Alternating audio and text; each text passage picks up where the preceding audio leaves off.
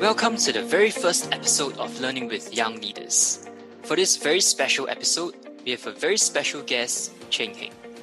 Cheng Heng is an astute entrepreneur who currently runs two successful businesses, Hello Holo and Ascension Studios. Since the founding of Hello Holo in 2016, Cheng Heng has grown the company to include multiple business areas of consultancy and content creation, serving the likes of A-Star, DSTA, and PwC. In this episode, he talks about how he flourished in such a nascent mixed reality space, why knowing your inner drive is important, and some important tips for aspiring entrepreneurs to take note of. Through this podcast, we hope you can pick up actionable tips that will help you in your own personal journey. To support us, do give us a 5 star review and leave your comments on what else you'd like to hear. Without further ado, let's hear the advice Cheng Heng has for us. Welcome to the show, Cheng Heng. Really excited to have you on the show to share your experiences. I remember speaking to you back at your office the other day, right? Yeah. I think it was a few months back. But I was, I was like, when I went there, I was like, first of all, that place was pretty interesting because it was a apartment slash office space, right? Yeah, it's a mixed then- residential. Yeah, and then the other thing I noticed was there were like super lot of stuff inside. I was like, wow, wow how big of a business are you running, right? Then, yeah, so for people who don't know, you are running not just one business, but two business side by side, right? Ascension and Hello Holo. Yes. How, how about you are. tell Uh, us a bit more about them? Sure. For us, we actually started back in 2016. I started off this company called Ascension Studios LLP uh, in 2016 of March. And why I actually set up this company was to actually be able to do some contracts with my clients. So back then, I was just a freelancer um, doing certain um, work of web development, etc. for my clients. But in the end, there was this client that required us to have a legal entity, and this is why I decided to go ahead and register uh, register my ACRA for it. That was back in March 2016 itself. And then after that, we continued using the name, being able to develop applications for our various clients, managing their databases. And yeah, interestingly, for that name itself, uh, it came about because of our polytechnic use case, uh, where we actually did this technopreneurship module in Nanyang Poly Business IT, Oh, okay. uh, where we're giving six months to actually do anything we want. Uh, so that was how the actual name came about, the Ascension. Uh, then after that, in August 2016, we actually um, came out with this uh, entire Hello Holo team itself. And we didn't actually uh, integrate any uh, ACRA entity for it or anything.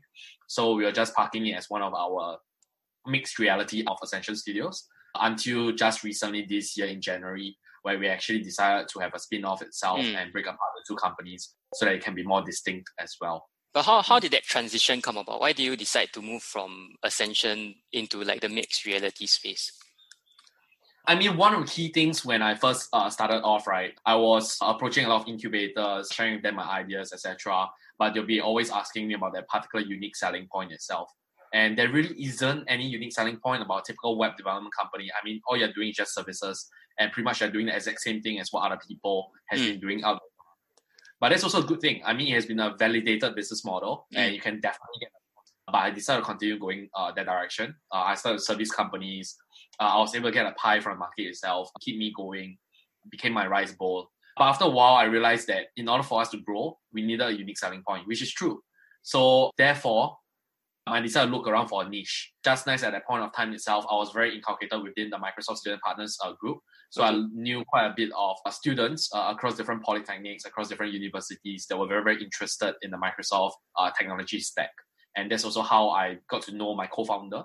We're actually running uh, the entire student partner team uh, locally in Singapore. HoloLens was just launching in US. So he was asking, do you want to actually invest in a device and like just bring it in uh, and we can do a rental for people. Mm. So our plan was like, since one device is four thousand dollars, we just want to rent it out forty times, uh, times hundred dollars each, and then after we break even and we're done. Mm. And so that was our plan. Uh, then on the date of his ordering, uh, cause it was actually quite difficult to actually get even a slot to actually make that order. Mhm. And when he was uh, trying to do an order that time, he realized that one person can actually buy two devices. And he was, hey, we are able to buy two devices. You want to just buy one more? Oh, okay, sure. Then after that, we had two devices, eight thousand dollars synced into the entire thing, and no idea what we were supposed to do. And we went ahead to actually start to rent it out to the people that were agreed to actually get a rental uh, beforehand. So we actually did our own marketing. Okay? We were sending out invites, getting people to promise us that they'll be renting it. Ultimately, we got like 30, 40 people to uh, promise, but in the end, only like 10 people rented it. So there was Oh. still that amount that we Okay. didn't manage to rent out or we didn't manage to cover. So we were like, oh no, what happens? Uh, and then we decided to come up with our revenue streams. So our first ever engagement was to actually teach in NYP. Uh, so he was an NYP's uh, alumni. He went there. He taught an advanced diploma. Uh, shared with them exactly what is HoloLens, etc. Uh, and then after that, uh, it started to grow. We started to share with people that hey, we have this device. If you're interested, you can come and meet us. We can give you a Mm. demo, etc. And through that, uh, there were people that engaged us in certain projects, wanted to do some proof of concepts. So we realized that hey, there's a pretty much a business model behind it, and we decided to come out with the revenue streams that you see today. Mm. So doing a bespoke solution for a client based on business problem and use case. We do device rentals. We help people acquire the device as well. I mean, these devices are overseas in US and Australia. You can't really bring it into Singapore that easily. And there's a lot of red flags if a MR, uh, pretty much uh, MNC actually go out and try and acquire the devices. Mm. So we did that locally for them. Uh, local startup, helping them to ship everything in. Everything is based off us. All the responsibilities is on us, and they pretty much have a worry-free acquisition process. So that's why a lot of companies like to approach us to do that. And we also do our training, general training, developer training. And yeah, that's pretty much how the entire company started, and we decided to continue on for almost four Okay, years. so you, you essentially stumbled upon the opportunity and basically seized it, lah, right, at, the, at the right time. So- Yeah, so then you are running this business alongside your studies now, right? And you're managing both sides. How do you manage that kind of workload? Yes, I'm actually in SMU currently. I just finished my year two in information systems. It's difficult, I would say. At first, when I started off everything, I was like, hey, no problem. I can juggle uni and I can juggle uh, startup Mm. at the same time. Um, I was so wrong. Um, it's okay, it's not that it's not doable, but definitely there will be sacrifices. You probably won't get a lot of time to study. And if you do get a lot of time to study, it means you don't have any time for sleep as well. Effectively, I'm doing both full-time study as well as full-time um, work most of the time during lessons, don't tell my lecturers, but I do. So Okay. um, that's during a lecture time. Then after that, in between uh, lectures or in between lessons itself, I'll be going out, running around, meeting clients. Once I'm done with school, my office is very near uh, SMU itself, so I just take a bus, go back to the office, and then start work uh, from there again. Usually, this rinse and repeat on a daily basis until about nine or ten. Then after that, if I'm feeling stressed or anything, I'll actually go uh, to a bar, play darts, etc. And that's how I end off the night. But for me, I, I believe there's more of a work life balance. For me, I try not to work at all on Saturday and Sunday. Okay. So I think that's how uh, I kept my sanity for the past uh, two years. But I mean, in the in the infancy of your startup, did you have to set? I mean, I'm sure you had to work on weekends as well, or was it only? Oh, yeah, definitely. I work everywhere I go. Uh, when I went out with friends, I carried my laptop around. Uh, I was answering emails as I was walking, going around here and there. Yeah, literally, I was just working everywhere I went for the first two years. And I think that was pretty much going to be the case for all startup founders, where we don't know uh, how much time and we don't know how to actually uh, differentiate between um, work and we don't know how to differentiate between uh, leisure. So we kind of like mix both of them together. But I think now, uh, having been inside this entrepreneurship space for more than uh, four years itself, I think I can kind of understand uh, the importance of work-life balance and really uh, be able to differentiate work and uh, our personal lives Mm. and make sure that it doesn't uh, collide with each other. So I think it's really something that you have to discover along the way, uh, and you'll be able to actually find the importance um, of uh, being able to tell your clients, no, hey, it's a weekend, hey, it's Mm. 1 a.m., I'll be working for you at this hour. I serve clients at 3 a.m., I serve clients at 4 a.m., uh, staying up with them all the way just to rush one of their projects, and we still get paid the same. So because of that, uh, I would say that entrepreneurs out there is really hustling, uh, and it's really uh, admirable for a lot of them uh, to be pushing through in this line. Okay. Were, were there at any points in time where you sort of experienced like a super bad burnout where you just like crashed or anything? Yeah, I face this burnout at least every two months, at least once. Definitely, really is the kind whereby you just refuse to do any work for the entire day. You just sleep the entire day and just don't want to think about anything. You really hit those stages and you really ask yourself, uh, what are you actually doing? Does the monetary uh, benefits behind it really make sense? I could pretty much be spending these exact same hours or even two times lesser hours in a particular company and earn what three or four times even more. So Mm. it really depends on how you're looking at this entire thing. If this is something that you like, uh, you probably will grow to hate it. So it really depends on what's your working style and what's your environment that you want to be in. First two years is not going to be easy. Um, but the moment you have things uh, set out there, the moment things that that's why a lot of people are pushing things into what is it scalable? Mm. Uh, sustainable, etc. The moment you hit that scalable stage, that the moment you hit that sustainable stage, that's where things are going to be a lot easier for you to handle. And you probably can try and, I would say, get other people to actually help you uh, juggle the task. That doesn't mean to ask you to slack off, uh, but that also means that give you some breathe, give you some breathing room, uh, mm. so that you are not able to be so stressed out as well. How do you really manage those emotions? Like, what do you tell yourself each time you burn out? Is there like a secret formula or anything? Uh, I guess um, kind of, not really. To me, whenever I started this, I always had the vision that I didn't want to work under anybody. Mm. I wanted that flexibility. I wanted to be able to travel whenever I have to or whenever I want to. I can literally, like, for example, on a Thursday, I say, hey, I'm bored in Singapore. I want to travel overseas. I can do that, and I don't have like any work obligations or anything. Mm. So I think that was like the be your own boss my mentality itself. And usually, how I actually like persuade myself if this is something I really want, uh, I will really look back and think about it. Yes, if I'm in a particular job, I'll be spending uh, nine to five in a particular place, waiting for the clock to strike until five o'clock and just go home and bunk up. But this is not something I want. Uh, I want the harder that I work, more uh, profits that I actually earn. Mm. But that being said, if I slack off, I don't earn anything, I'm okay with it. I mean, I deserve it, right? Simply because I don't have that that effort lah placed inside. Mm. So I think that is one of the key things I keep reminding myself that yes, the grass seems to be greener on the other side, but ultimately, um, I chose this path. And I would say at the start of the entire thing, I had always been a person that give up halfway. And over here, I decided to drop every single thing else except the company. Mm. So um, back then, I was doing Dragon Boat coaching, I was doing side projects, I was doing a lot of things. So I decided to just anchor down on one particular thing and make sure that I don't give up uh, halfway. And I think that's one of the key reasons that I kept going without stopping at all. Mm. So you also mentioned that your Hello Holo is in the midst of expansion currently, is it? Yes. Into the Asian so, market. Um, yes, correct. So for Hello Holo itself, um, I mean, it's something that we have built for four years uh, as a service-oriented company no, it's not scalable. Service oriented companies are never ever scalable. Mm-hmm. So we wanted to start to scale things up and be able to pretty much create our own products and be able to uh, push it out to other people. So it has always been something that we have been working on, trying to get Microsoft partnership, trying to get a few other things here and there. And I think this year uh, we actually saw an, I would say, an opportunity to really uh, step out within the market itself, expand into places like Hong Kong, Thailand, Malaysia, Australia, etc., and really be able to set up a sales office there and start to engage people over there. I mean, each of these countries that I mentioned hasn't had any of these exposures yet, and therefore I see the market opportunity. Mm. Uh, a good thing about this uh, field in Singapore is that there are a lot of government grants helping us, uh, a lot of innovation uh, items that's helping us. So I would say that other countries definitely do have them. So I think this is one of the key reasons why we decided to expand and also maybe even finding investors to actually start to grow the company accordingly as well. Mm. So yeah, that's really about how we are growing this year. But at which point in time do you decide that it's time to scale up? So do you hit a certain milestone where you just sort of felt like the company could go, could go a lot bigger? I mean, definitely I can see my year on year uh, year on year numbers, and with my year on year numbers, I can see usually we grow three hundred percent per year.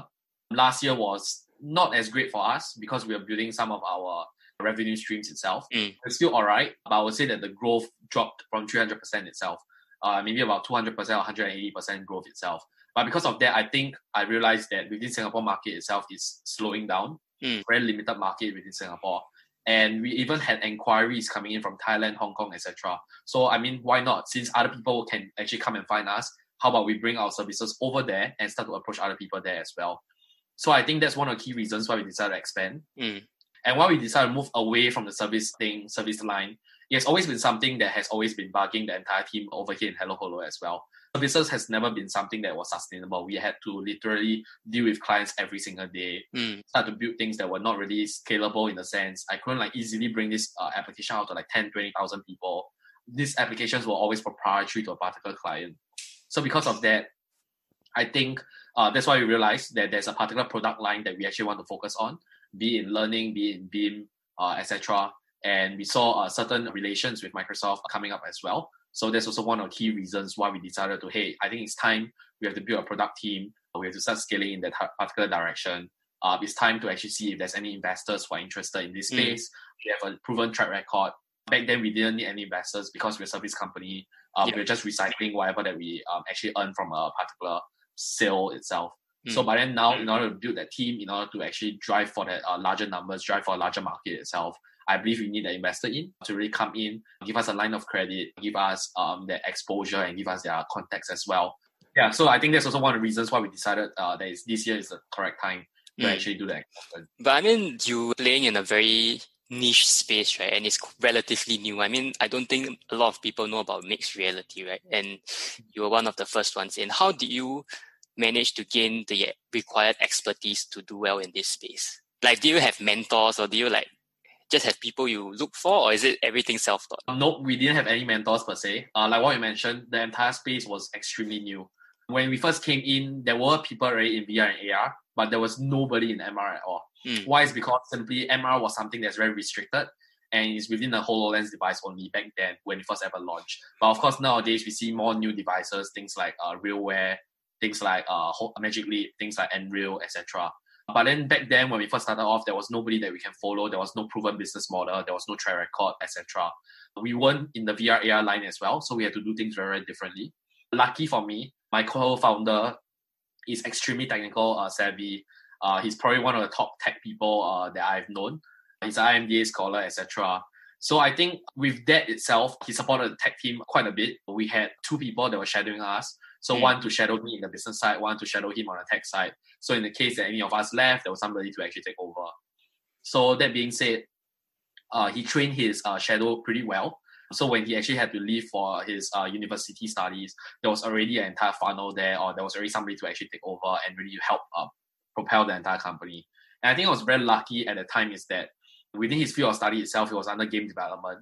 Mm. Not many people know, but immersive media is effectively you're only looking for game developers, game designers, etc. You're pretty much developing in 3D. And that's why a lot of polys nowadays, right, you realize that instead of just calling it 3D game development, 3D game design, etc., they're just lumping everything up into immersive media um, mm. diploma. And that's also one of the reasons how we actually managed to find people. NYP was extremely good source of talent. And that's also 70% of where our entire talent pool comes from as well. But now we have people like in Ngee Ann, people like in IT, um, starting to um, get into these tracks as well. Mm. Yeah, I think that's one of the key reasons why we managed to actually have the talent pool inside and there wasn't hardly any competitors outside there especially in like India, etc. There weren't many people doing this simply mm. because there's a hardware investment and there's a barrier of entry. So because of that, we are lucky, and I would say that it's a very, very unique field uh, that this managed to succeed. It won't pretty much work in any other field. Uh, this particular strategy. Mm. So you talk about like the importance of your team, right? So um, as your team grew, did your man did your leadership style change or how do you manage such a big team? Yeah, I think you have more than twenty. How how many? Yeah. How big is your team now? We have about twenty six people now. Okay. So it's really a huge team. We started off at just four people, and these four people were just part timers. Literally, we were balancing school, we were balancing work at the same time. We were going out to meet clients, etc. And we never had the intention to do this full time, etc. Mm. Um, then after that, I believe it was like 2017, 2018. We decided to, uh, hey, it's time to maybe get some full timers on board, starting to actually get uh, things moving. So our first ever hire was like some um, artists. And within the artist side of things, we even got an office. We started off at Woodlands uh, in the industrial area. It was in the middle of nowhere. And literally when I was there, I was literally connected to data roaming in Malaysia. So yeah, so because of that, I would say that it was humble beginnings. And when we started off, the people that we were managing were, as a small team, was still easy to manage because it was very easy to actually convey the ideas. Mm. But as the hmm. time grew itself, we grew up to 10 packs to 12 packs. We started to have to tell this uh, story to everybody within the team and start to manage expectations. We had no processes in place. We had no standard operating procedures. Uh, we had no communication channels. Uh, everything was either through me or through my co-founder. So we were stumbling. Uh, we had issues with projects. Information was lost uh, over the communication itself. Some of the items were not highlighted. There was no scrum meetings. There was no daily tasking. People were not working, etc. There was no task being passed from one person to another. Mm. A lot of mm. such issues. But I think even now we still have those issues here and there, but definitely um, improving along the way.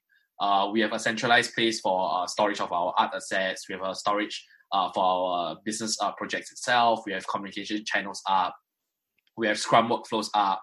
And now with this uh, entire COVID situation, uh, work from home was pretty smooth for us. Okay. Uh, that transition. Uh, why is because we always uh, had already been giving our staff the opportunity to work from home already.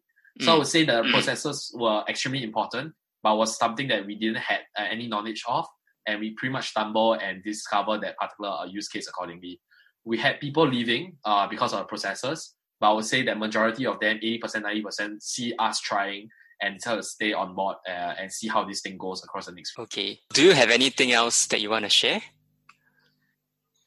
I mean, one thing that I really want to share with entrepreneurs out there um, that I've always been talking to people is that I do have people asking me like how I started up, how I began my company, and this is something that I want to share with all the entrepreneurs out there is that an idea that you have is not really worth anything until you really execute it. Mm. Um, and one of the key problems that I see in a lot of entrepreneurs.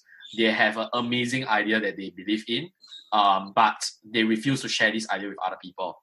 And honestly, if you don't share with other people, people don't validate your idea.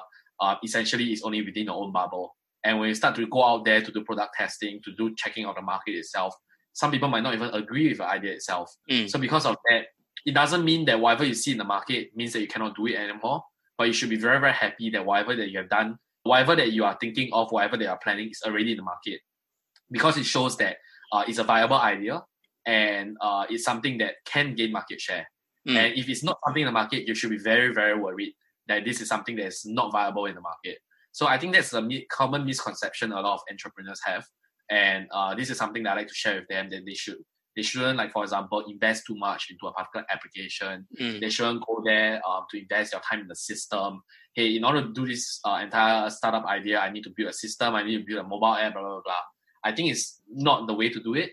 You can easily simulate the entire thing through Excel spreadsheets, uh, Mm. Word documents. Do up the process flow first. And if you have your process flow up and you want to improve on the platform, no issues. But you should never ever start it as a platform uh, based item first. Uh, and you don't even secure any clients and you want to already sink in that amount. So I think that's one of the key things that I really want to uh, share as experience um, to whoever who's interested or intending to start up. Mm. So, so what is one thing you feel like you learned throughout this journey that you think would benefit them the most? Get a mentor. Get a mentor. Somebody Okay. who is able to really share with you brutal, blunt truths uh, in this area. And this mentor should be somebody who has been in this uh, field itself, uh, should be as uh, relatable to you. I'm not just saying any kind of mentor. I mean, a mentorship is really uh, a two way street, right? It's not really just a one way, or you expect to learn from somebody, etc. and That's it. But no, pretty much a person that's a mentor is also somebody who is learning from you as well, uh, whatever experiences that you have. So if there was something that I would have done differently is I would really have went out there to look for a mentor. But Mm. that being said, I have no idea what I wanted, so I pretty much couldn't really find that particular mentor as well. Okay. Uh, but really go out there, expose yourself, put yourself in different communities, talk to people about your idea itself, and be open to this kind of criticism. Uh, but always take things with a pinch of pinch of salt itself. Mm. Um, trust in yourself in whatever that you do. Mentoring is good, and you should really listen to what other people have uh, been through. If I knew that the company uh, processes were needed, etc., I would have started them much earlier. Mm. These are all the things that uh, I think you need to have foresight and you need to have been there in order to actually know uh, what are the next steps uh, and also to prepare yourself. Okay. So, do you think age plays a factor?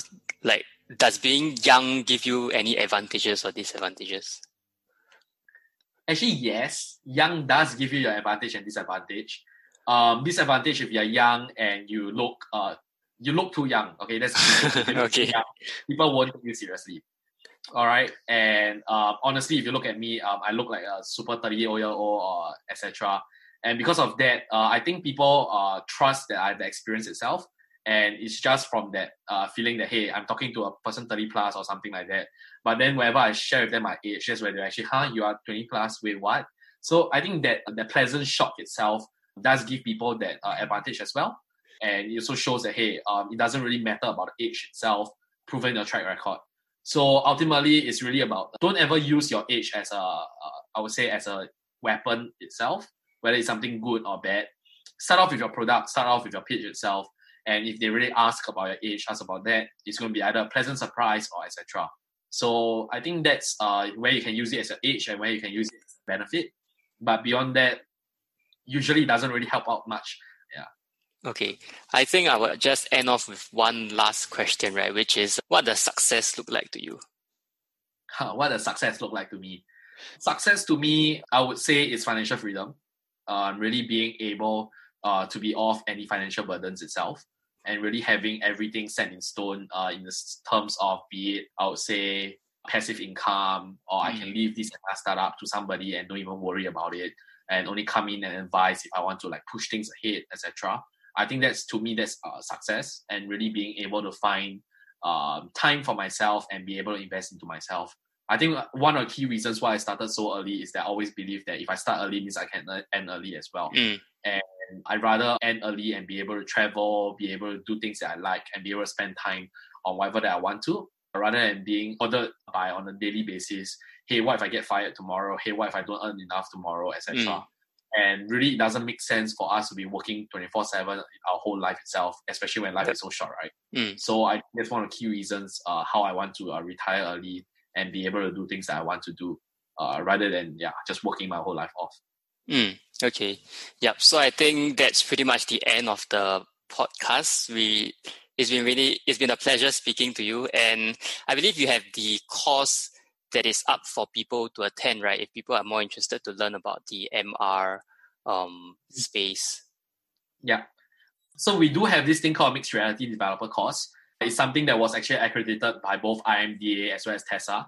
It's a four time four hour lesson uh, lesson one, effectively, we train you to become what we call immersive media consultants, mm. being able to choose the correct VR, AR, MR uh, solution for a particular use case. Lesson two, three, four, you have never written your first line of code, uh, always want to learn coding. This is where you get your chance. You get to use C Sharp, you get to use Unity, you get to use Visual Studio, and pretty much be able to create your first immersive media application.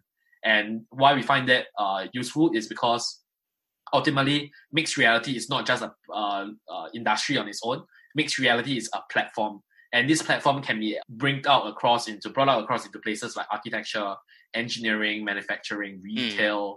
training and it's really in all spaces and that's a key thing that's very very different from all the other emerging tech ai is alone ml is alone but really mixed reality is a platform whereby you're going to be putting ai you're going to be putting ml on top of mixed reality itself in order to deliver this kind of value to your clients so this is one of the key why we uh, get people to come on board this area and really be able to write codes that make sense and write codes that you can actually deliver as a solution or as a project. Yeah. Yep. So that's one. Okay. I'll be including the links in the show notes. So if anybody wants, they can go and check it out. But yeah, thank you a lot for your time and hope to see you again soon. Yeah. Thank you very much, Marcus. Yep. Appreciate it. We appreciate you joining us for this episode of Learning with Young Leaders. Be sure to rate, review, and subscribe to the show, and visit sauconyoriginal.com slash podcast for more resources based on today's topic. That's sauconyoriginal.com slash podcast. Until next time, stay curious, keep learning.